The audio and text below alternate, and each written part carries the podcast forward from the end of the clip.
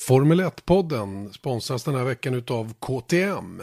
KTM som för mig i alla fall är väldigt starkt förknippad med motorcyklar såklart. Och just nu så håller man på att lansera nya KTM 790 Duke. Och det gör man genom att ha en liten display på centralen i Stockholm mellan 16 och 20 maj och på centralen i Malmö mellan den 22 och 27 maj. Det kommer även att finnas på centralen i Oslo mellan 30 maj till 3 juni. Där kan du gå förbi och se hur den här fina motorcykeln ser ut som man själva beskriver som en naken högpresterande motorcykel för de som letar efter en kraftfull tvåcylindrig mellanstorleksmotor i ett exceptionellt kapabelt, lättviktigt och smidigt paket. Va? Vem kan neka ett sånt argument? Man beskriver den också som the scalpel, the most precise street weapon. Så kan det vara. KTM 790 Duke, alltså den nya motorcykeln från KTM som då visas kommande vecka i Stockholm till att börja med. Och hur är det då, eh, det här med körkort på motorcykel, det har man ju drömt om alltid, eller hur? Det gjorde man ju redan när man hade moppe och skulle gå upp till ett motorcykel, ja nu ska jag ta motorcykelkörkort. Men det blev liksom aldrig av. Man la alla klutarna på bilkörkortet några år senare, motorcykelkortet fick vänta. Och vet du då vad som är så fantastiskt bra? Jo, mellan den 16 maj till och med den 4 juni så har nämligen du möjlighet att via KTM vinna ett motorcykelkörkort. Ja, Det är ju enkelt. Mellan 16 maj och 4 juni kan du alltså vinna ett eh, motorcykelkörkort med hjälp av KTM. Det enda du behöver göra är att gå in på följande adress KTM 790 duke.com snedstreck F1-podden. KTM 790 duke.com snedstreck F1-podden. Var med och tävla om ett motorcykelkörkort. Viasat Motors F1-podd presenteras av byggvaruhuset Bauhaus.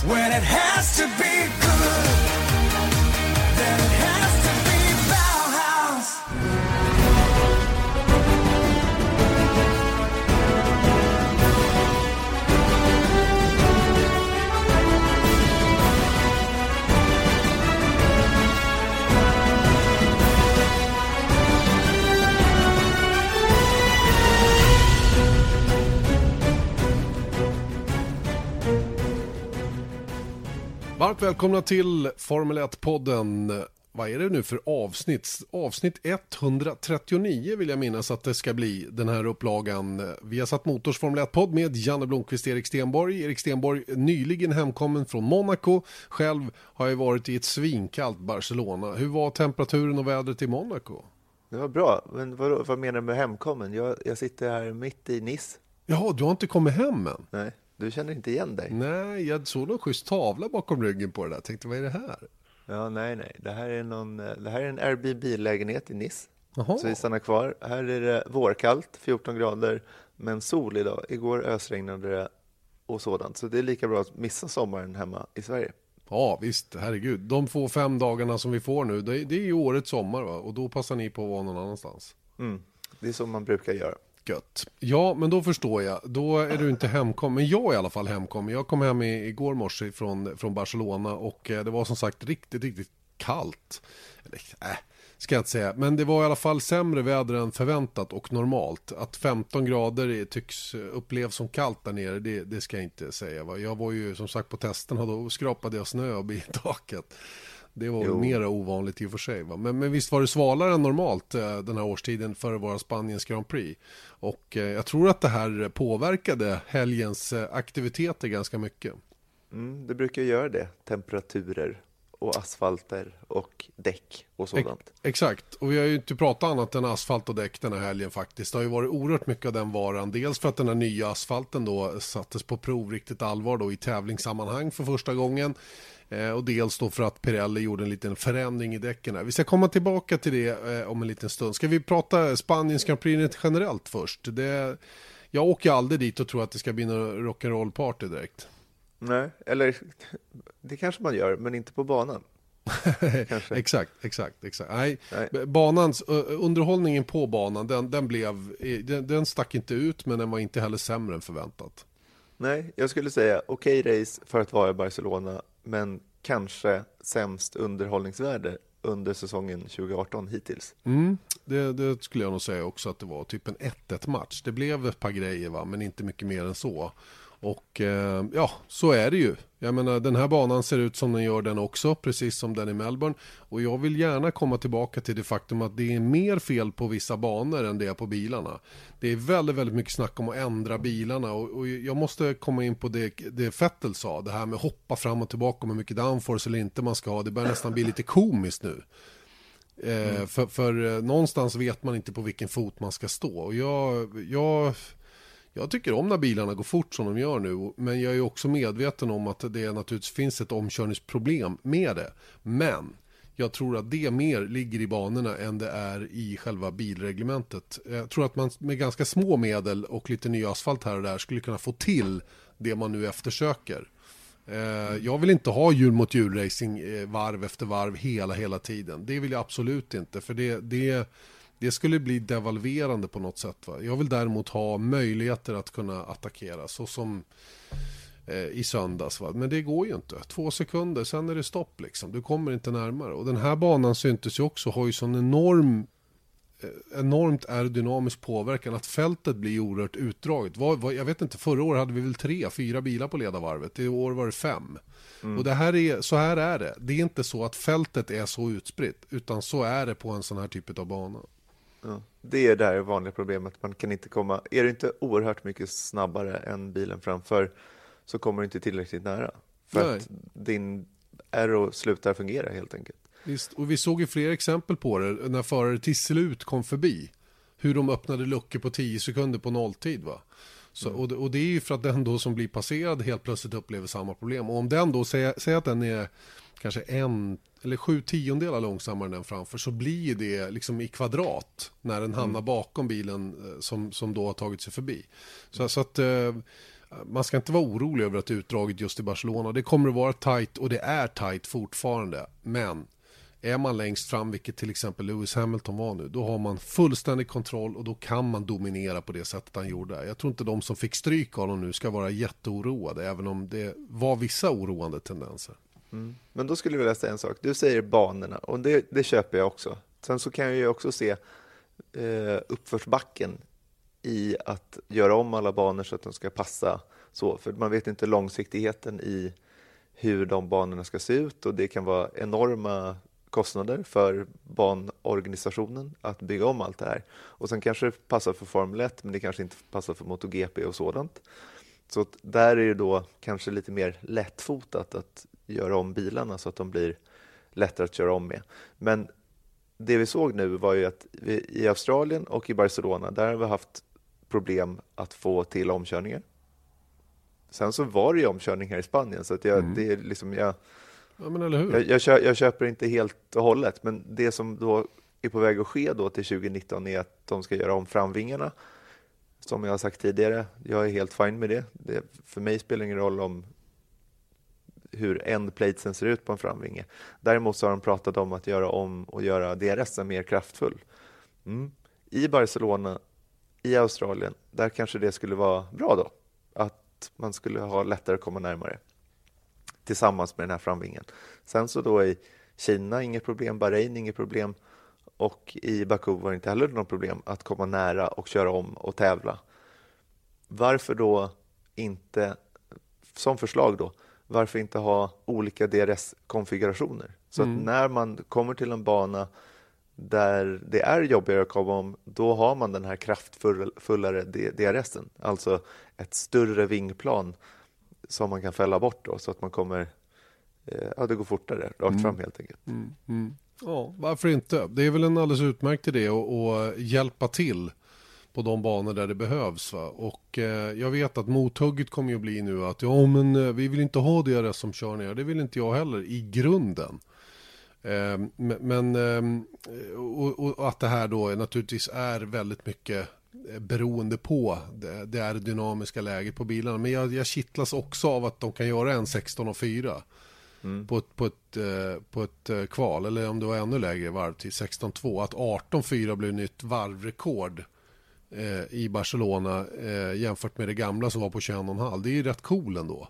Mm, eh, och, och, och, då kommer ju nästa motargument. Ja, men man ser ju ingen skillnad på farten. Nej, det gör man kanske inte. Va? Men det vi ser ju ändå klockan i bild. Så det är ju ett element som man som man, eh, som man har med sig. Och jag kanske pratar emot mig själv att jag vissa andra gånger då sagt att ja, men det spelar väl ingen roll hur fort bilarna går för man ser ändå ingen skillnad. Men hur den är, så länge klockan finns med och, som, och är som, ett, som, en, som en tillgång för oss som tittar, då blir ju sånt betydande. Mm. Men, men, eh, för, mig, för mig är det nog ändå så att det, det den störst, det största problemet med omkörningar idag är ju just hur banorna ser ut. Hur till exempel sista kurvorna ser ut i Barcelona. Där du tar ner farten och oerhört fantastiskt mycket precis innan du går in i sista sväng ut på start och mål. Och i just sista kurvan där är det väldigt, väldigt svårt att hänga på bilarna ut på rakan. Det är egentligen inte inbromsningen så som den ser ut in i kurva 1 utan det är mera hur svårt det är att kunna följa bilen framför ut på rakan och därmed kunna komma upp i attackläge även med DRS då som det var i, i söndags. Mm. Ja men absolut, men det är där jag menar att om man tittar på saker som är på tapeten då är det den här mm. framvingen och en mm. kraftfull DRS i kort perspektiv till nästa år alltså. Men problemet är ju att om man anpassar de här DRS-konfigurationen efter de sämsta möjliga exemplen, till exempel Australien, till exempel Spanien, till exempel ja. Monaco. Ja, då blir det överdimensionerat på mm. banor där det inte behövs. Visst. Och då kommer vi få se de här DRS-passeringarna bara. Mm. Och det är det som jag tror, då kommer folk bli galna igen. Visst. Och vad kommer att hända då, då? Då kommer de att få panik inom Formel 1-organisationen ytterligare en gång och komma mm. med någon konstig förändring som, som ingen vill ha. Ta bort DRSen helt mm, till 2020. Mm. För att det är sådär. Och det, man, man får se liksom också. Men det, det skulle i alla fall kunna vara att man gör en high, high performance DRS-vinge eh, till eh, banorna där den anses behövas. Just. Men inte har den man, I vissa banor behöver man inte ha den alls. Nej, nej men så är det ju. Och som sagt, det är ju egentligen, ja, alltså DRSen, eh, det den gör det är att den ser till att du kommer upp i toppfart snabbare då och får en högre toppfart givetvis då när du har mindre luftmotstånd. Eh, vilket ja, upp till den maximala potential bilen har då beroende på vilken utväxling som finns och så vidare. Va? Och eh, eh, det den behövs är ju då för att eh, ta igen det här gapet som man då tappar i kurvor innan raksträckorna. Och, eh, ja, vi, får, vi får väl se vad de kommer fram till då. Men, men eh, en kraftfullare DRS på många av banorna under säsongen. Det kommer ju bara förstöra underhållningen. Det tror i alla fall jag. Mm, exakt. Mm. I'm with you. Ska vi prata lite toppstriden här?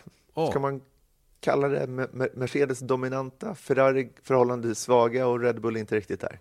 Det är en bra rubrik på det hela och jag har ju redan varit inne på det lite grann att visst Mercedes var dominanta men dominansen blir tydligare, blir övertydlig just med tanke på hur banan ser ut. Så jag tror inte att de är dominanta på något sätt mer än just här. Och vi, vi sa det redan innan helgen, både jag och Rickard Rydell då, som var vår expert i helgen senast, att eh, det är, det är en Mercedes-bana. Jag har sett dem hundratals varv tusentals varv i Barcelona köra just där, Mercedes alltså. Och den är, den är som klippt och skuren för just den här banan och det är inte alls förvånande att de vinner.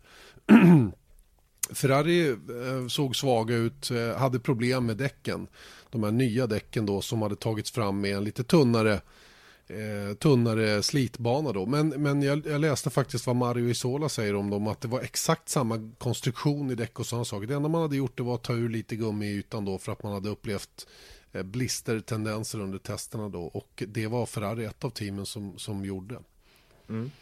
Eh, och sen Red Bull, ja de lider ju bara av att de inte kan kvala bättre. Eh, jag menar, starta femma och sexa i Barcelona tror att man ska överhuvudtaget kunna vara med om de allra främsta positionerna. Det finns inte oavsett hur snabb bil du har. Och då kommer jag återigen tillbaka till hur banan ser ut där. Det, det funkar inte. Punkt slut. Det är bara, och det är ingen tillfällighet att 25 av 28 race som har körts i Barcelona nu har vunnits från första startled. Det är talar sitt tydliga språk.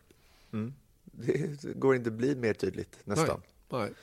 Men låt oss kötta ner oss här lite. Om Bra. man tittar på Hamiltons eh, ändå sjukt dominanta seger. Det är inte ofta, det säger någonting när Marcus Eriksson har mer tv-tid än Hamilton, vilket jag tro, faktiskt tror att han hade. Mm, tror jag också. Han, han, var bara iväg där borta, så han behövde man inte filma överhuvudtaget. Så att, eh, det säger ju någonting. Och sen så tyckte jag det var intressant då att en grej som Hamilton har sagt då efter racet, att i Australien så säger han att han hade bra känsla i bilen i Australien men har liksom inte kunnat luta sig på bilen sedan dess. Och det är ju det vi har sett, att han har ju varit ganska svag förhållandevis. Han har ändå varit i VM-ledning den senaste tiden, trots allt. Men den här gången så kunde han verkligen luta sig på bilen hur mycket som helst. Så att, som du säger, Mercedes är bra här och med tanke på att Bottas var en stark andra plats. Det, mm och, vad det säger oss också är ju hur viktigt det är det där att ha förtroendet för bilen.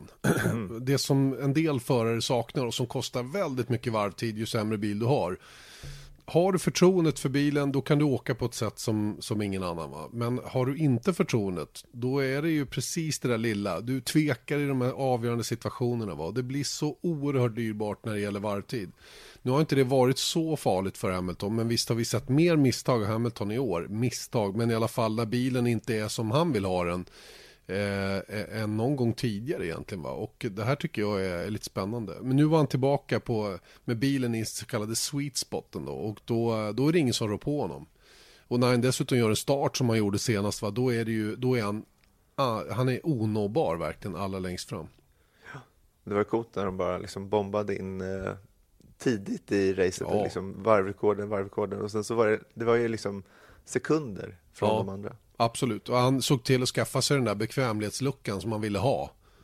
Bara för säkerhets skull. Va? Och sen, sen kunde han kontrollera racet efter det. Sen hade vi ju då eh, kampen då mellan Vettel och Bottas.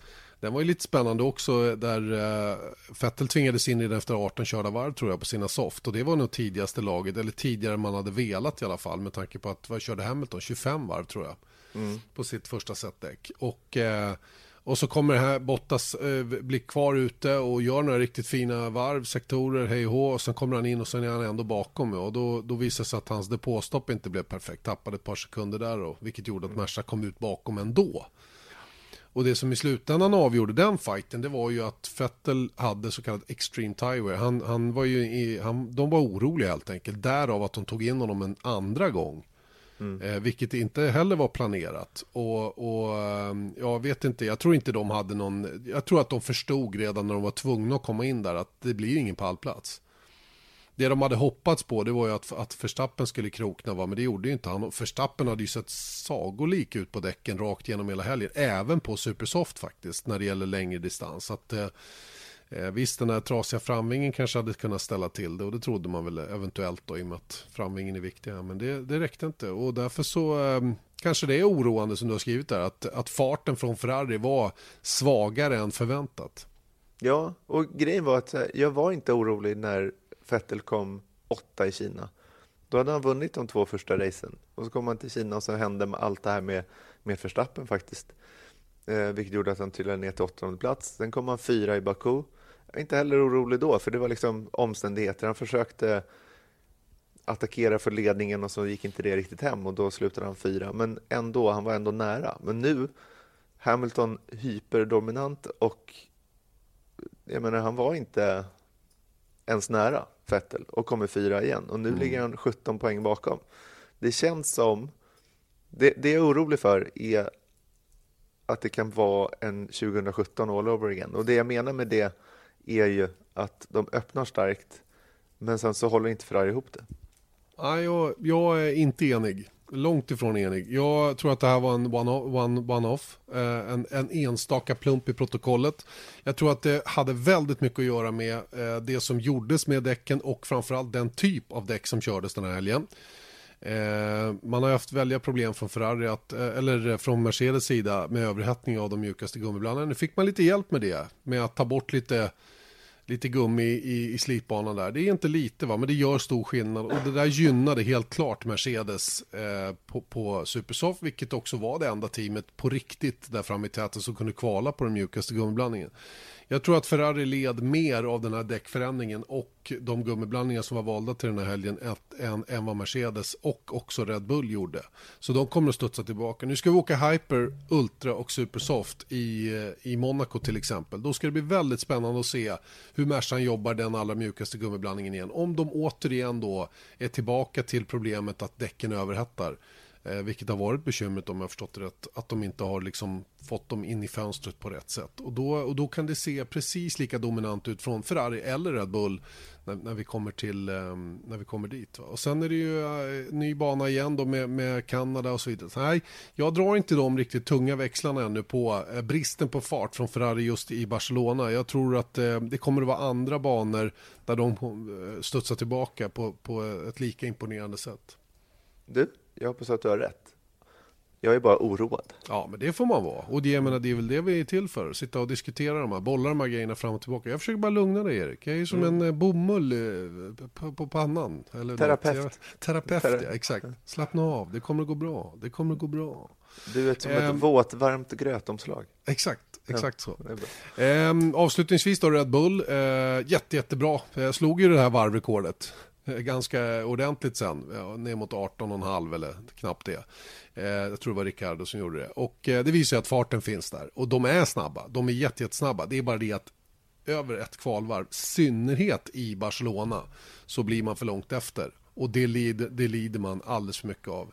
Ska de vara med på riktigt allvar, då måste man göra någonting åt det där. Och vad de ska göra, jag tror tyvärr att det ligger på motorsidan. Eh, ni, alltså party modes eller inte, va? men Renault är inte där Mercedes och Ferrari är.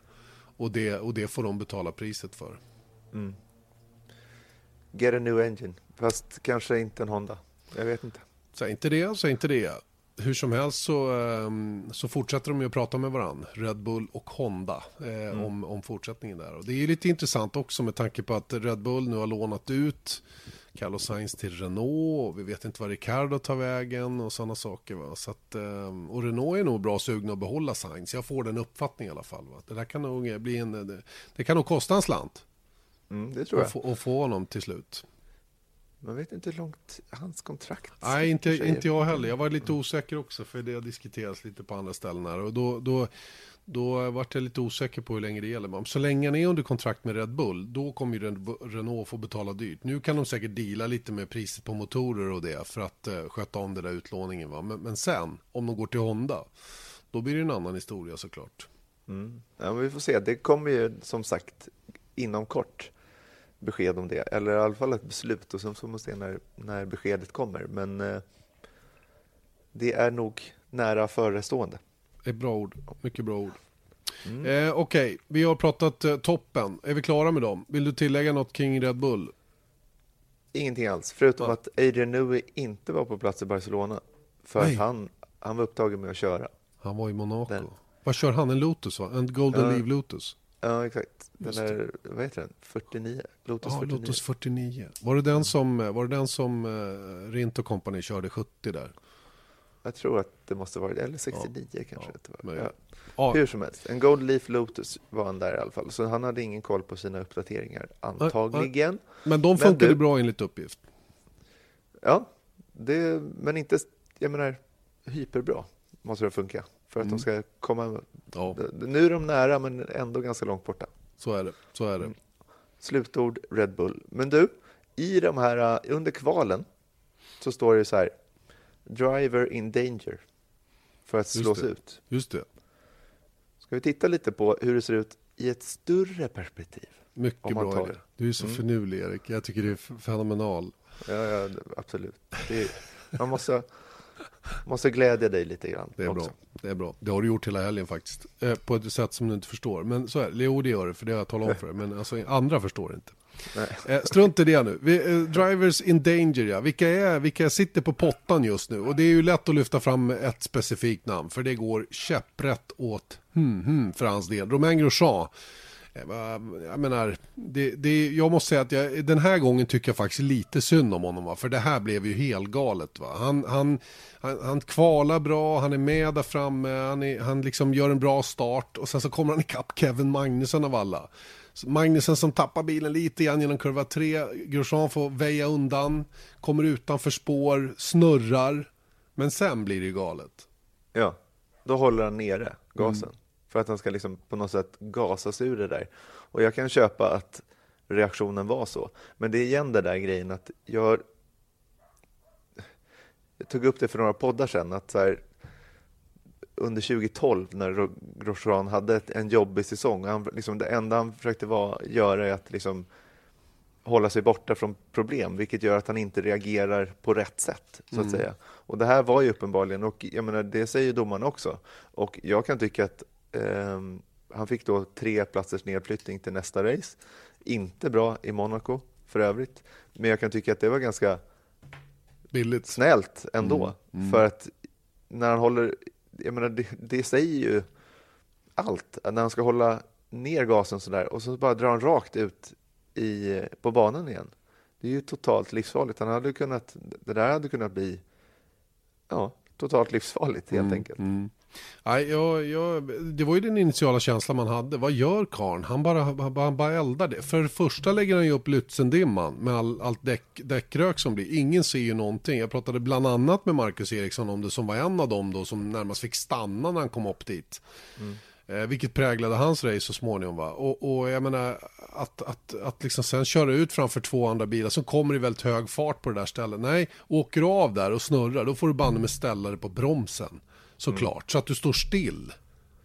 Och inte förvärrar situationen. Och att han förvärrade situationen, det är det han får tre platser för. Sen har de sett mellan fingrarna lite grann på omständigheter, eh, instinkt, instinktiva reaktioner och sådana saker. Var fine. Men eh, nu, är det, nu börjar det bli riktigt jobbigt för honom. Va? Och, och ehm, är det någon gång en sån som Antoni Giovinazzi då finns redo att hoppa in, mm. att ta över, så är det ju nu. Nu, börjar, nu, nu får det inte gå en, två helger till. Alltså, för då tror jag att, att både Gene Haas och, och Günther Steiner eh, kommer att ta sin Mats ur skolan, eller ta sin Roman ur skolan kanske. Mm. Sen så vet man ju aldrig där, för det, det känns som att så här, att ge en förare sparken under säsongen, det, det är ett stort steg. Det, det är ett väldigt stort steg. Oh. Och det tror jag man vet om också från teamets sida, att okay, om vi låter Grosjean gå under säsongen, då, då mördar vi honom i mm. praktiken. Mm. Mm. Och sen så att han kan köra bil, det är väl ingen snack om saken, men det är just att han sätter sig i konstiga situationer hela tiden. Och jag menar, sett till hans hela säsong i år har inte varit någon toppenhistoria alls, inte bara på grund av honom själv då, om man tittar på Australien till exempel. Nej, då, nej. Det var ett depåstopp som förstörde ett och annat. Men jag menar, även om man tittar på förra säsongen så var det också att det här, han hade enormt mycket svårare att komma till rätta med bilen än Kevin Magnussen. Och sen så nu, det är ju det, det är i relation till Magnussen som han måste ställas. När För... Magnussen är på toppen av gamet. Ja, skulle jag säga. åt det hållet i alla fall. Det finns en annan, tycker jag, ännu viktigare parameter som, som Grosjean eh, blir som eh, jobbig runt omkring. För att teamet har nu nämligen presterat en bil som har väldigt, väldigt stor potential att ta VM-poäng oerhört viktiga VM-poäng för ett team som Haas som lever gott på de här pengarna som man tjänar på att hamna bra till i konstruktörs-VM. Och så har man nog gubbe som Grosjean och det de måste, som då har tagit noll poäng på fem race i en poängtagare. Potentiellt, den har, den har, jag skulle säga att den är average, average 4 till 6 poäng per race. Mm. Ja, och, och då, då, är det bara att räkna själv. Det är 20 bort. De hade ju varit skyhög fyra i, i VM med Grosjean på en normal nivå. Och då är ju så här frågan, och det är det jag menar, teamet kommer förr eller senare hamna i den situationen att vad händer om vi tar bort honom, oavsett vad som händer med hans karriär, och stoppar in någon annan? Ökar chanserna till de här VM-poängen eller inte? Någonstans kommer det beslutet att tvingas fram om det fortsätter på det här viset. Låt säga att han drar av i, i Monaco oavsett vad som händer, Romain Grosjean, så är det ju så att han blir ju ingen starkare förare beroende på om han gör det själv eller någon annan gör det. Så fort att det blir noll poäng så, så sjunker han bara djupare och djupare och djupare ner i gropen så att säga. Va? Och, därför, och det är därför jag tror att, att eh, även om jag vet att, eh, för vi har ju bra ingångar i, i Haas-teamet då med, med våra danska kollegor, så vet jag att Günther Steiner han bara säger det kommer inte att hända att vi tar in Giovinazzi. Mm. Men vet, de har inte råd att tänka så i all evighet. Va? Och, och det är inte alls säkert att Giovinazzi är något, är något bättre val. Men det är en kille som kommer med ett helt annat självförtroende in i det hela. Än vad Grosjean har. Och det kan göra skillnaden på viktiga VM-poäng eller inte. Och nu har, de ju blu- nu har de ju sumpat den här viktiga första delen när de hade övertaget på Renault och McLaren. Den, den, det övertaget är ju borta snart. Det är ju någon tävling till. Sen är det gone. Sen kommer Renault och McLaren uppdatera sig förbi. Absolut, det tror jag också. Och sen så, men det är också att sätta sig i dåliga situationer är ju det här med grid penalties i Monaco. Säg att han kvalar nia, men då startar mm. han tolva. Jag menar, mm. det är oerhört svårt att hämta hem det i Monaco. Ja, det går inte. Nej. Det är, så, att, så eh, enkelt är det bara. Och det där, ja, jag är riktigt bekymrad för Grosjean. Han är, han är, han är in deep trouble. Deep, mm. deep trouble. Sen, mm. sen är ju det alltid det där, vad är alternativen? Men för Haas känns ju alternativet rätt så klart ändå. Att, eh, det, och jag menar, de, vad, skulle, vad skulle Ferrari då, som ligger bakom både Giovinazzi och Charles Leclerc göra? Ja, det är ju, de, de har ju varit desperata att få in Giovinazzi, så det är klart att de promotar honom. Och jag är övertygad om att de diskussionerna pågår redan. Även om mm. inte vi vet om dem, eller har sett dem riktigt. Mm. Mycket möjligt. Just så. Nummer två, mm. Driver in Danger. Brandon Hartley. Det får en... man väl, eh, det får man säga. Svag helg. Och det finns ju rykten redan innan den här helgen att han, var, att han är på väg bort. Och om man tittar på hur Red Bull brukar agera i sådana här situationer, titta på hur Hartley kom in till exempel. Då är det en osäker arbetssituation han har i minsta fall tycker man ser det på Brandon också. Jag pratade med honom på torsdagen innan helgen drog igång och det märks på honom att det är inte den där lättsamma, goa killen längre. Han försöker att vara det, men det går inte riktigt och han vet att han är pressad. Eh, det hände ju grejer i Baku också som gjorde att Frans Toss då hade varit ganska brysk och sagt att det händer en grej till, då försvinner han härifrån. Liksom. Boom. Mm. Eh, problemet med hela den här situationen är ju att det, vem, vem, är, vem ska ersätta? Eh, om vi tänker oss att Red Bull jobbar som de brukar göra. Och då blir det ju såklart så som jag reagerade igår också när Jake Dennis, för detta GP3 Formel 3-förare då som är GT, GT-förare för McLaren, är det så? Ja, han kör i alla fall i Blank Pan ja. nu. Hur som helst, han är Red Bulls simulatorförare. Och han får nu han får en sån här snabb uppkallning till Barcelona då för att köra bilen under de här två testdagarna. Och eh, ja, du vet, man börjar ju liksom, trådarna börjar gå ihop lite så man undrar ju om det är något på gång. Men... Det, det är i alla fall lätt att, att göra den kopplingen om mm. man åtminstone säger så. Sen så att det här då skulle innebära att eh, Jake Dennis är på gång för att, att ta över efter Brennan Hartley, ingen aning. Men jag menar, det finns ju fler rykten med en annan förare som kanske skulle kunna ersätta. Eh, Pascal Wehrlein ja, har funnits, finns ju ute i periferin där och eh, jag menar jag har ingen aning om hur kopplingen är. Han, hans, hans marknadsvärde i Formel 1-depån det har vi berättat om tidigare och, och, det är väl kanske inte alla som är jättesugna på att ta in honom då. Eh, men, men Red Bull kanske är beredda att gå det steget då för att även de då rädda poäng till teamet. För den bilen är också väldigt bra. Mm. Och där, där, där det har varit oerhört svårt för, eh, för Hartley. Då. Han tog visserligen en poäng i Baku då. Det, det är sånt som man, det är en livlina som man får hänga i då någon tävling till va. Men det är inte allt för länge. Nu försvann ju Gasly då när när Grosjean backade ut i banan och, och uh, passade på att ställa sig i vägen va, senast. Annars hade han säkert varit med och, och slagit som VM-poäng, för den där bilen är bra. Den, mm. den är helt okej okay i alla fall och Hondan är, motsvarar ju åtminstone förväntningarna någorlunda den här säsongen. Så att, um, ja, tufft läge för Brendan Hartley och det är någonting som inte lirar. Missen han gjorde på träningen FP3 är ju, eh, den är ganska grov ändå. Han menar ju själv att det var bara två centimeter utanför. Men jag tycker att på ett sånt ställe där man vet vad konsekvenserna blir, att ha så små marginaler, det är en ganska, det är en ganska grov miss trots allt. Ja. Det var inte... Un, under träning? Exakt. Framförallt. Och det var ingen annan som körde av på det där viset. Så att eh, man åker med lite marginal just där. Va? Och, ja, han är pressad. Helt klart pressad. Yes. Och nu kanske vi inte ska gå in på riktigt någon som är in danger, men det man kan konstatera är att Leclerc hade ännu en stark helg. Eh, tog poäng för andra racet i rad. Nu har han alltså nio poäng, elva? Mm. Nio poäng. Nio, nio poäng. Åtta plus ett, Åt, ja nio. åtta plus ett. Nio. Det är nio, ja det är helt klart nio. Vilket är också lite så här, det är ju faktiskt vänta nu, då har han alltså på fem race tagit lika många poäng som Eriksson ja. tagit i sin karriär fram ställ, tills nu då. Ställ tillbaka saltkaret nu. Ja, ja, men jag säger bara att det är så. det här var faktiskt första gången eh, Sauber tar poäng två helger på raken sedan 2015. Mm. Så, och det var ju den säsongen Eriksson tog, eh, tog sina pinnar senast då. mm. innan, den här, innan den här. Ja, och Eriksson hade ett framförallt kämpigt kval. Sen så gjorde han ett bra race. Sen så det ställde ju till, jag menar incidenten i kurva 3 där med Grosjean ställde ju till det för honom enormt också, vilket också hjälpte Leclerc. Men det är sådana där grejer som man inte kan ta i beaktning i slutändan för att Leclerc kom, eh, kom 10 och eh, Eriksson 13. Sen så tycker jag att det är intressant då med hur om man tittar på de här förbetygen som jag normalt sett inte, eller ingen av oss vill egentligen lägga någon vikt vid dem. Men däremot så fick Eriksson en sjua, vilket är liksom över medel. Och det jag tänkte på där, när jag såg den där sjuan i betyg, hade inte han varit i bild och försvarat sig så bra mot Sainz, då hade han kunnat få en fyra. Mm, femma, fyra, femma. Ja. ja. ja. det är säkert sant. det är säkert sant, Erik. Jag, jag, är, jag håller med dig. Och, och, det är helt klart så att hans förtroendekapital, det har ju vi pratat om några poddar, det är ju sånt som förarna har.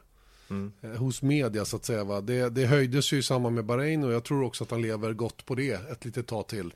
Mm. Eh, och sen, sen gjorde han ett bra race. Det var inget fel på racet. Eh, rent generellt. Farten är ju more or less samma som Charlie Leclerc. Det är bara det att eh, efter första varvet så satte man liksom ribban för var man skulle hamna. Leclerc var nia, Marcus var sextonde. Mm. Så att jag menar, det, det, det, är bara, det är bara att inse att, och då kommer jag tillbaka till hur banan fungerar och sådana saker också. Va? Och, och, och, i slutändan är det ju så att startpositionen för de här två skilde också lite grann och där kanske det var bättre att starta 14 än 17 in i första sväng också. Jag menar alla de här bitarna påverkar. Ehm, det, det jag eh, reagerade på efter racet var att Eriksson själv sa att nu måste jag börja rannsaka mig själv och det är precis det jag tycker att han ska göra. Eh, jag tror att mycket av problemen som Eriksson hade i, bon, i Barcelona hängde också ihop med den här förändringen i däck. Eh, och valet av gummiblandningar till det här racet. Det mjuka däcket var för, för mjukt för hans del. Men då är det ju så här. Den andra bilen hade ju samma mjuka däck och åkte mm. då nästan en sekund snabbare. Så det är inte det som är problemet. Utan det är ju hur man hanterar situationen. Och där gjorde inte Marcus Eriksson ett tillräckligt bra jobb. Han gjorde ett dåligt jobb skulle jag vilja säga i det avseendet. Va?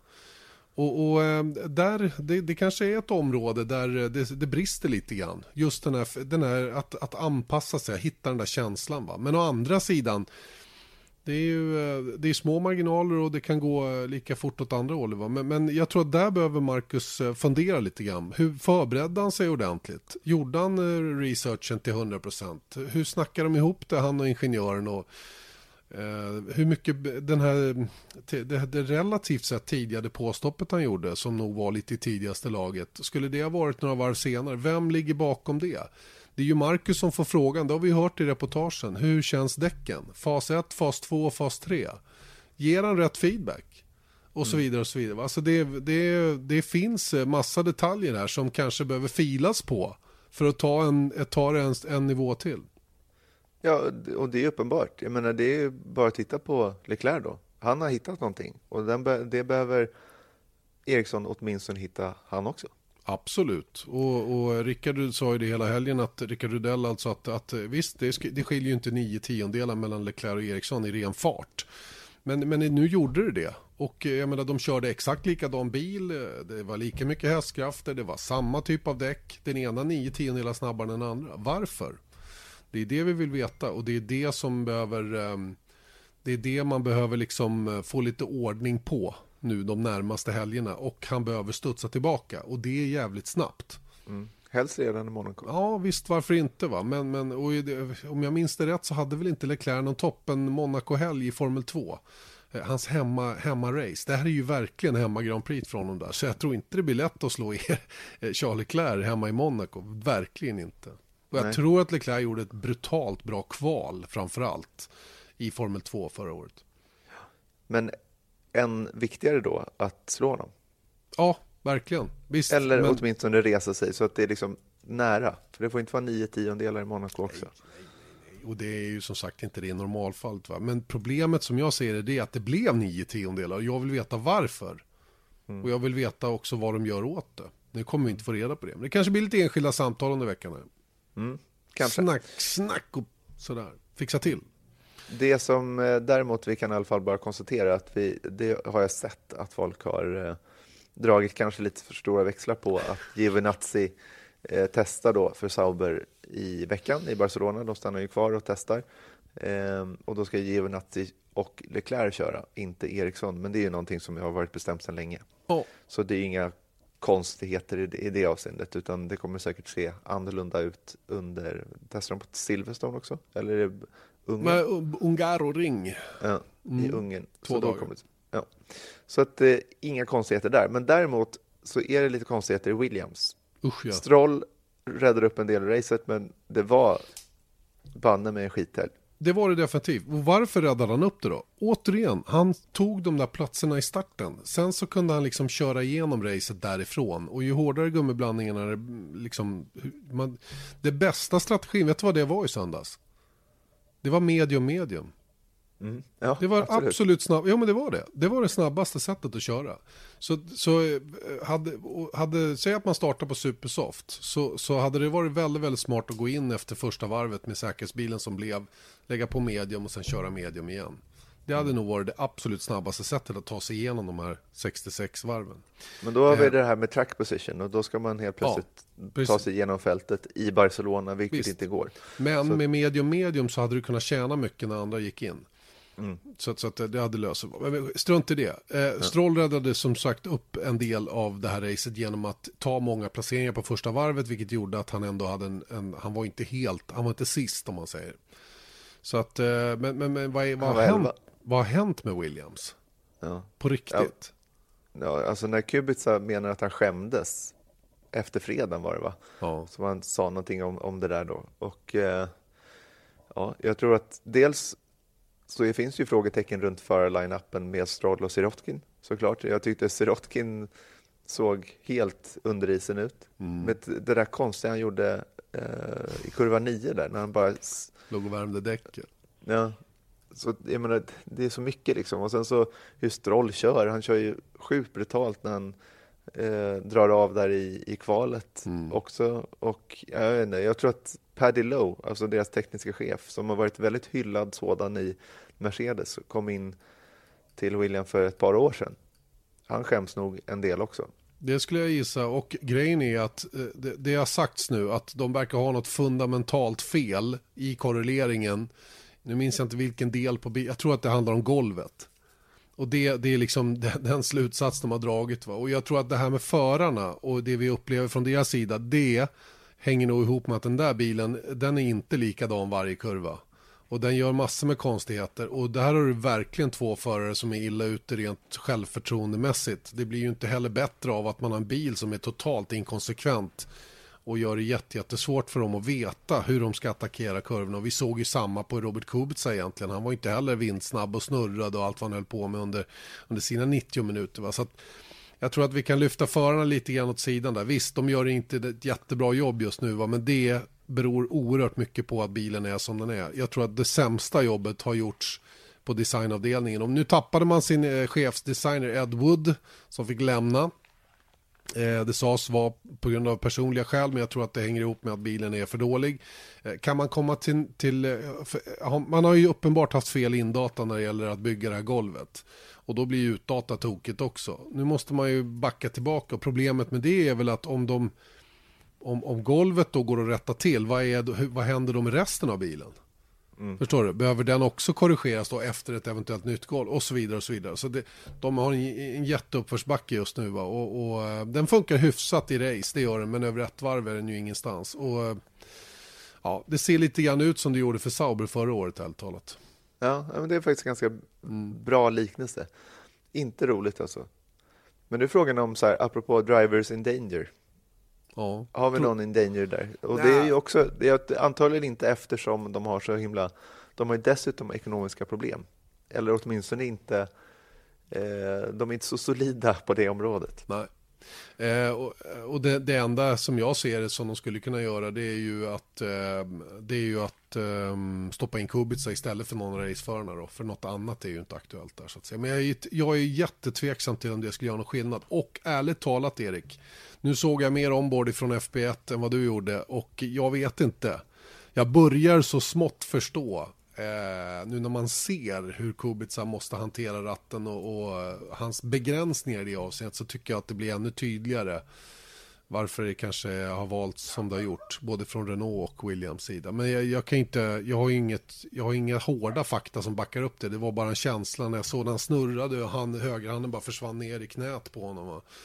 Det, det, kändes, eh, det känns som att han har, eh, han har större begränsningar än vad som egentligen har kommit fram. Mm. Det skulle ju förklara ett och annat. Verkligen. Just det, vi har satt Motors Formel 1-podd tillbaka igen då. Janne Blomqvist, Erik Stenborg pratar Spaniens Grand Prix. Vi har pratat om de som var dominanta, Mercedes, de som tappade lite grann, Ferrari, Red Bull. Vi har också pratat om förare som är lite grann i riskzonen just nu. Romain Grosjean, Brendan Hartley är väl de som eh, står närmast båsdörren just nu. Vi får väl se vad som kommer att hända. Ingen bra helg heller för, eh, för Williams och hur är det med Marcus Eriksson kan han studsa tillbaka. Nåväl, vi fortsätter. Eh, Erik, vi har ju en lyssnarfråga. Lyssnarfrågan presenteras av Pirelli. Pirelli. Power is nothing without control.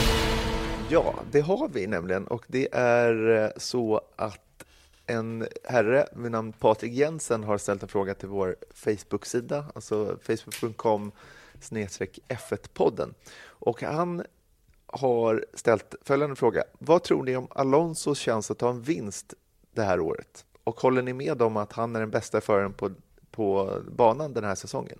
Det är min personliga åsikt, som dock verkar delas av en del. Och eh, ja, det här ska inte vi svara på, utan då ställde vi frågan till vår Nestor Eje Elg som sa så här. Jag tror att den är ganska minimal därför att eh, även om McLaren blir eller kommer att utvecklas ganska, ganska mycket under säsongen så tror jag att det kommer inte räcka för att slå en Ferrari, en Mercedes, en Red Bull i praktiken. Och eh, sen är det ytterligare tre av dem med. Så det, det kommer bli för svåra uppgifter. Jag tror inte han kommer att komma på pallen. Nej, men det känns ju som en, i så fall att de maximum får önska sig en pallplats. Ja, men jag menar det kan ju naturligtvis inträffa och det, det är väder, det kan vara pacecar, det kan vara många saker som, som styr så det är ju inte otänkbart på något sätt. Va? Men, men om man ska bedöma dem på den fart och potential som de har idag så tror jag inte att de eh, klarar det. Så vad tror du då om eh, eh, Patrik Jensen själv anser att eh, Alonso är den bästa föraren på banan just nu? Vad tycker du om det? Jag eh, kan nog eh, säga att han är en av de bästa, lika bra som de bästa. Men sen vem av dem som är eller, ja, jag skulle vilja säga att de är ganska lika. Hamilton, Vettel och Alonso. Eh, jag är inte kapabel att eh, utse en av dem som bättre än de, de andra två. Men på, jag är ju absolut ingen expert. Jag har väldigt svårt när, om jag får en sån fråga, är han bäst eller vem är han bäst? För att jag tycker det är så, de senaste åren har man ju inte kunnat utreda överhuvudtaget hur bra han är. Tack vare, eller på grund av hans material.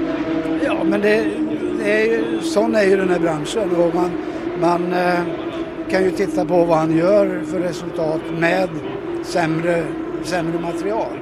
Och det är utan tvekan så att han är en av de absolut vassaste. Och då pratar jag inte bara om att han kan köra igenom en kurva snabbare än de andra utan det är hela hans mentalitet, sättet som han jobbar, sättet mot team, mot media, med sig själv.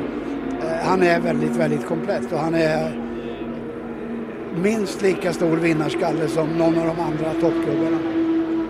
Ja, gött då med Eje Älgs synpunkter på Patrik Jensens frågor här. Små möjligheter för Alonso att ta en vinst i år, ens hamna på pallen sett till hur bilen fungerar idag och han eh, sätter ju Alonso högt upp där på eh, toppposition, eh, kanske delad sådan då med ett par andra. Mm. Och det, det, jag kan bara hålla med om, om, om den saken. Jag tycker att han, ja, men titta på vad han gjorde i, i, eh, i helgen då, så då har han ändå, han maximerar det han har om inte annat. Exakt, va? och det var roligt när jag satt ner med Zac Brown och vi pratade om Fernando Alonso. Han, han menar på att det där är en, en Championship Drive från, från, Alonso i Baku när han kommer med två hjul in i depån, får nya däck och körs upp till poängplats. Alltså det är det där, det är det där som, som är lite grann extra. Mm. Tycker jag. jag. tycker också det. Jag ska också nämna det, för jag har sett att vissa frågat lite om var Eje var den här helgen. Och det är ju så att han, eh, vi varvar ju med eftersom vi har Rydell, vi har Björn Wirdheim och vi har Eje, då kommer vi varva lite under säsongen så att han är helt enkelt ledig och det, han kommer tillbaka senare under säsongen. Får inte glömma att han är gammal nu, han måste vara ledig lite då och då. Ja, exakt, måste måla lite oljemålning eller akvarell eller något Exakt, exakt. Mm. eller bara, bara vara. Mm. För det är han bra på, för det är han bra på Eje. Vara mm. och vandra. Mm. Och fundera lite. Vi brukar kalla honom för vandrande vålnaden för han sitter aldrig still någon gång. Nej, det är ganska roligt om man pratar med någonting. Säg att man pratar med Eje så här klockan ett på dagen eh, en dag och så kommer man ner till frukosten. Han bara, nu har jag funderat ut svaret Exakt. på det här. Så, så det kan ta så 18 timmar eller någonting Exakt. sånt där. Och sen så bara, nu, nu har jag funderat på det här och så här är det. Mm. Exakt, då får man verkligen boom. Ja. Men det är ganska roligt med honom. Ja, han, han, går runt och grunnar på saker. Superskärmigt. Superskärmigt. Världens bästa gubbe. Eh, så är det med det. Och han skulle ju då egentligen ha kört i Monaco. Men fick en ersättare i form av Björn Wirdheim. Eh, Erik, ge oss nu allt om Monaco Historic Grand Prix. Du var ju faktiskt där. Mm, det här var faktiskt tredje gången jag var på Monaco Historic Grand Prix, vilket är en, en höjdar-event. Det anordnas var, varannat år. Eh, två veckor innan, alltid samma helg som Barcelona eftersom F1-kalendern ser ut så. Eh, så två veckor innan det riktiga Grand Prix så att säga så kör de i eh, eh Allting är precis uppbyggt som, som det är eh, under GP-helgerna. Och eh, vad ska man säga? Jo, jag har en ganska skön anekdot, inte till mig då, men då hörde jag av en, av en tredje person som hade pratat med, med Bernie Ecclestone under den här helgen. För han var ju på plats åker runt och, apropå att vandra runt lite, så är det det han gör under Monaco Historic Grand Prix. Och då säger han de här klassiska orden. I love this. It's just like it used to be before I fucked everything up. det är ju lite självinsikt ändå. Ja, man säger väl med glimten i ögat. Men det, det, är ju helt enkelt som, du vet alla, där normalt sett alla teamen har sina motorhomes längs med eh, den här piren ute i hamnen. förbi Riva-kontoret.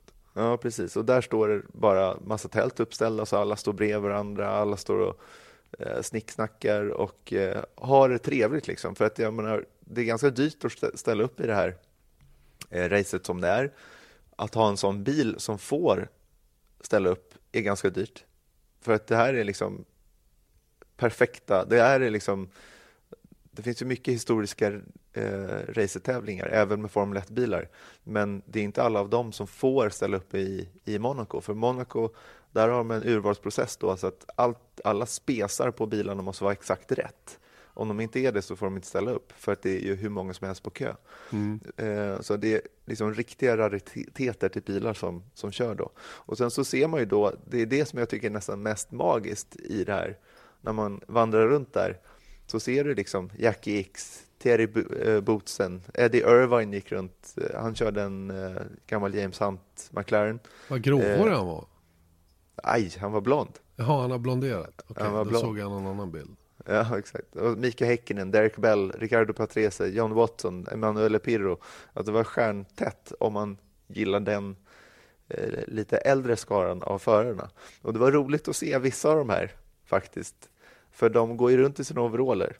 Och jag menar, de kör ju ett pass om dagen. På fredagen är det träning i 30 minuter.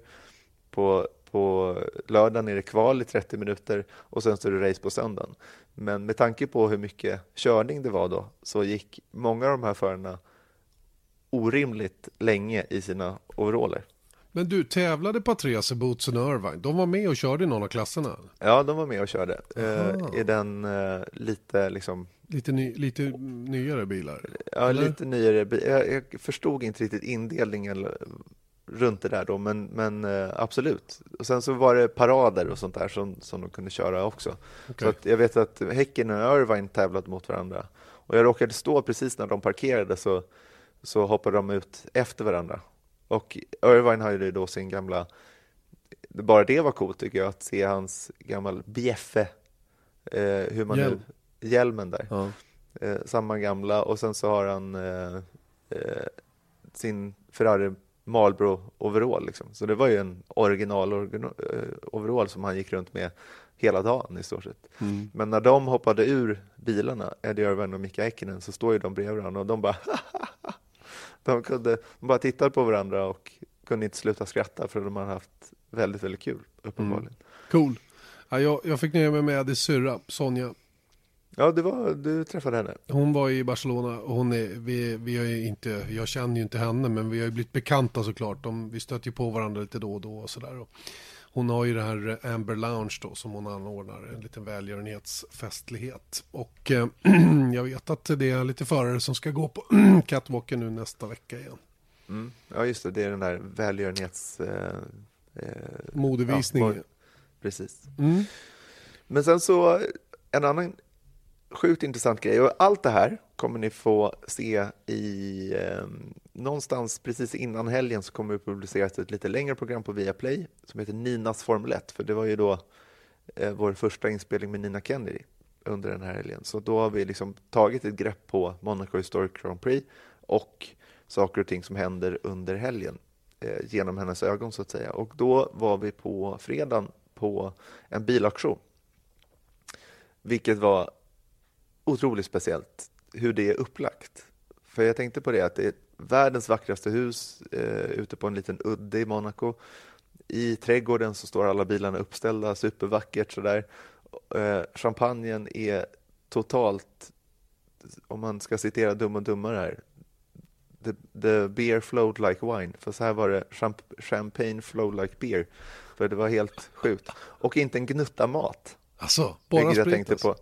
Bara champagne, bara champagne, bara champagne. Men inte, Det fanns inte någonting ätbart och det här började klockan fem då, började folk trilla in då. Så det var ju, sen när aktionen började då så, så var det inte så många som hade ätit så mycket, men de hade druckit en hel del champagne. Ja, ja men det är det de brukar säga om aktioner. Ju mer de har fått innanför västen, desto mer generösa blir man. Mm, och det var ganska generöst. Jag såg första, första objektet som gick i den här aktionen var en gammal läderväska eh, som står Marlboro på, det är då eh, Gerhard Bergers gamla väska. Och det var ett utropspris 300 euro eller någonting. Vet du vad den gick för? Nej. 5500 euro. 50 000? Nej, mer. Det är nästan ja. 60 000 ja, för en väska. Okej, okay. ja, men då, där... fattar jag, då fattar jag nivån på det hela. Det var ingen mm. aktion för min plånbok med andra ord. Nej, men däremot så var jag tyckte att det var helt otroliga priser, men sen så när man pratade med de som hade den här auktionen så var de ganska besvikna generellt, för det var mycket lägre priser än vad de hade trott. Mm. Och jag såg någon eh, Ferrari Testarossa i mint condition och lågmilad. Den gick för 80 000 euro, vilket är såklart jättemycket pengar. Men jag hade trott att, vadå, en Testarossa, det måste ju vara värt hur mycket pengar som helst. Men den kan ju du ha köpt nästan. Ja, jag blev nästan lite sugen, fast ja. Eh, jag, jag, hade inte så mycket pengar Mer, på mig, med om man säger så. Ja. Men den här då juvelen i kronan under aktionen var ju då eh, Ayrton Sennas gamla McLaren MP4 8A från 93. det här var då exakt spes eh, som man hade då under eh, Monaco-helgen det året och då han tog sin sjätte och sista vinst i Monaco. Det var samma växellåda, det var samma motor som satt i bilen. Och det här var då, då liksom, det här skulle bli astronomiska summor. Eh, och den gick då för 39 miljoner kronor, så jag bara wow, det här är helt sjuka pengar. Men till saken hör då att de hade väntat sig ett pris på kanske 60-70 miljoner kronor. Så det gick ju nästan 50 procent under. Så de var ju ganska besvikna, kan jag gissa. Mm. Men Fast... det roliga var att personen som köpte den här, vem var det? Mr E. Mr E. Så han satt i, mitt i lokalen. Eh, folk bjöd runt omkring honom, även på telefon och sånt där. Eh, Bernie och hans hejduk som sitter bredvid, för han sköter ju inte bjudandet själv. De gör absolut ingenting. Men sen så kliver han in när det börjar liksom tunnas av på buden och så lägger han ett bud. Kommer ingenting mer efter det. Klassisk Bernie-taktik. Ja. Kaboom! Va, ja, vad händer då? Jo, men det är klart att när folk förstår att okej, okay, nu bjuder de mot Bernie Ecclestone. Han har ganska mycket mer pengar. Oavsett vem det är så kan man nästan garantera att Bernie har mer pengar på kontot än vad jag har. Och då backar jag ur. Så att han fick det nu för en eh, ganska vrakpris, skulle jag mm. tro. Ja, vilken grej alltså. Så de var lite tjuriga på att Bernie var med på aktionen då? Det var det bättre att han inte var med? Jag skulle tro det faktiskt, mm. att det var så. Att man inte visste att det var han i alla fall. Nej, nej. Ja, ja, så kan det vara. Det här med andrahandsvärde på Formel 1-bilar är intressant rent allmänt. Eh, och hur teamen eh, gör runt omkring här. Ju nyare bilar det blir, desto svårare är det ju att, att sälja dem i befintligt skick. Mm. Eller du kan inte sälja dem i befintligt skick. Jag menar, jag vet eh, Sauber till exempel, de säljer enbart chassin, aldrig några motorer, ever. Nej. De, de, och man får skriva på papper att de aldrig någonsin får rulla på bana och sådana grejer. Va? Så att, eh, det är ju lite lurigt det där hur, hur, hur man ska göra. Ju mer komplicerat det blir så att säga. Mm. Man vet ju det med eh, Jan-Olof, vad heter han? Lindin ja.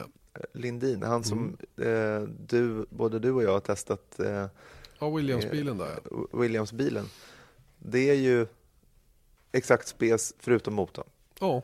För problemet var ju att, och det är ju så, liksom att om du ska köpa en gammal Sauber som har en Ferrari-motor, ja men Sauber leasade bara sina motorer av Ferrari, för de har inte access till motorerna själva. Vilket gör då att du kan inte få en motor från teamen. Nej. Däremot, längre tillbaka i tiden, Sennas McLaren, den har ju en motor i sig. För den är ju byggd av Ford. Då. Så den satt ju där. Eh, så att men om man då ser på värdet på de här bilarna, vadå 40 miljoner kronor, om det var McLaren som hade sålt den här, nu vet jag inte vem det var som sålde den, men då är ju 40 miljoner in på kontot. Mm. Nu har ju de många av sina bilar kvar och har sitt museum där i, i Woking, men det var intressant då, för då var det en kille eh, som då jobbar på Mercedes F1-team då. Han var faktiskt på plats i Monaco på Eh, den här aktionen och en annan eh, aktion som var dagen efter. Just för att lära sig om vad är det vi sitter på. De sitter ju på ett enormt värde. Om man tittar på dessutom bilarna de har producerat de senaste åren så är det VM-vinnande bilar, vilket såklart ökar värdet. Så sen och så kanske de gör sju, åtta, nio bilar per, på ett år. Så helt plötsligt så har de ju, de kanske sparar två då, men de, kan, de skulle kunna sälja fem Ja, räkna ihop det då. Säg att de är värda 30 miljoner bara från höften, så har de ju 150 miljoner kronor som de faktiskt sitter på i värdet. Så de eh, tittar i allra högsta grad på eh, hur de kan liksom tjäna de här pengarna, eller åtminstone liksom få ut pengar för saker de har producerat. Ja, och i Monaco var ju då inte bara du, utan även vår expert Björn Wirdheim då, men den här gången med köruppdrag.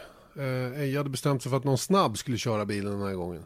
Mm. Och det som är lite roligt då att några bilder som vi har varvat den senaste tiden och eh, som många minns då är att han körde ju senaste gången han körde i Monaco var 2003 i Formel 3000. Dominant helg fram tills att han missade mållinjen.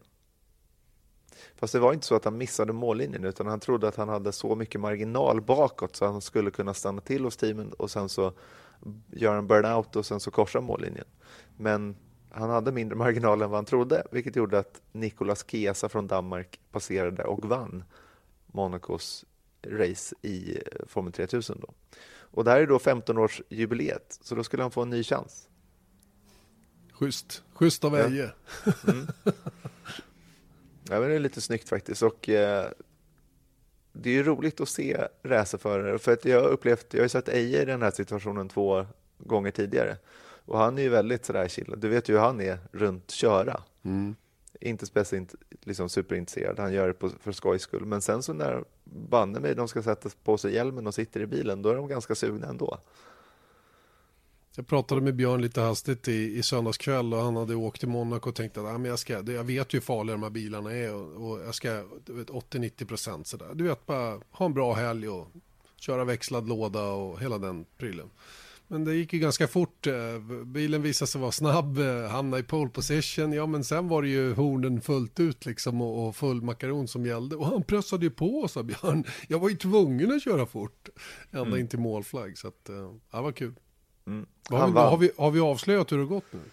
Ja, men jag tror att en del har sett det här redan ja, faktiskt. Ja. Så att det, det, är väl bara, men ni kommer få en inblick i hur det gick till. Just det. Björn vann alltså racet. Han tog pole position och vann racet i Ejes gamla March 711. Mm. Storartat faktiskt. Så det var, det var väldigt, väldigt, väldigt, väldigt, väldigt kul att se. Och Han jagades hårt. Också. Jagades hårt av en McLaren 19A, vad heter den? MP... Jag det vet jag inte faktiskt. 19, 19A från 1970 den också. Med mm. Yardley sponsring. Killen var, och så var det ja, Stuart Hall, han hade faktiskt kört eh, väck och en hel del sportvagn. Så att eh, han var ingen, och han körde tre klasser den här helgen. Inhyrd eh, Ja, det vet jag faktiskt ja, inte hur det, hur det går till. Ja. ja. men jag tror att de hyr in de där gubbarna för att de ibland vill de ju. Det är ju som sagt bra för andrahandsvärdet. Ja, och det är en grej också faktiskt i att när en bil har vunnit i Monaco och visar sig vara en vinnarbil, ja men det, då kan man ju tänka sig vad värdet eh, är efter det också. Så att det, var nog bra för, för Eje i den här situationen också. Exakt. i slutändan. Exakt. Ja, fantastiskt kul i alla fall. Vi bara jublar. Vi stod ju och tittade i Mang, eh, Fotomangens telefon de sista varven där nerifrån och eh, bara njöt verkligen av, av eh, att se att Björn räddade ut det där hela vägen. Mm. Ja, men det var jättekul och jag hoppas att ni kommer gilla programmet och reportaget som ni kommer att se också. Det var väldigt, såklart väldigt emotionellt för Nina Kennedy också. Ja, det kan jag tänka mig. Du, det var alla bockar i, i liksom feelgood-lamporna feel lyste på rött där. Mm. Ja, men det gör det faktiskt. Jag hoppas att vi kan få förmedla det. Det tror jag. Jag är helt övertygad om det, Erik. Mycket mm. roligt att höra från ditt besök ifrån, eller i Monaco och Monaco Historic Grand Prix. Eh, vi eh, tar och eh, stänger butiken lite då för veckan och säger påtrörande om, ja det blir väl framåt måndag då. Måndag måste det bli nästa vecka. Du åker på tisdag. Jag åker på tisdag. Det blir en lång vecka nu. Mm. För nu är det min tur att åka till Monaco. Exakt. Jag har bara rekat så att Exakt. allting ser bra ut. Men det såg okej ut och sådär. Hytterna är ja. okej. Och... Ja, det tycker jag. Små bra. som alltid. Ja, ja, men då så. Då funkar det. Du, eh, tack för idag då. Tack ska du ha. Ha det gott. Hej, hej. Vesat Motors F1-podd presenterades av byggvaruhuset Bauhaus.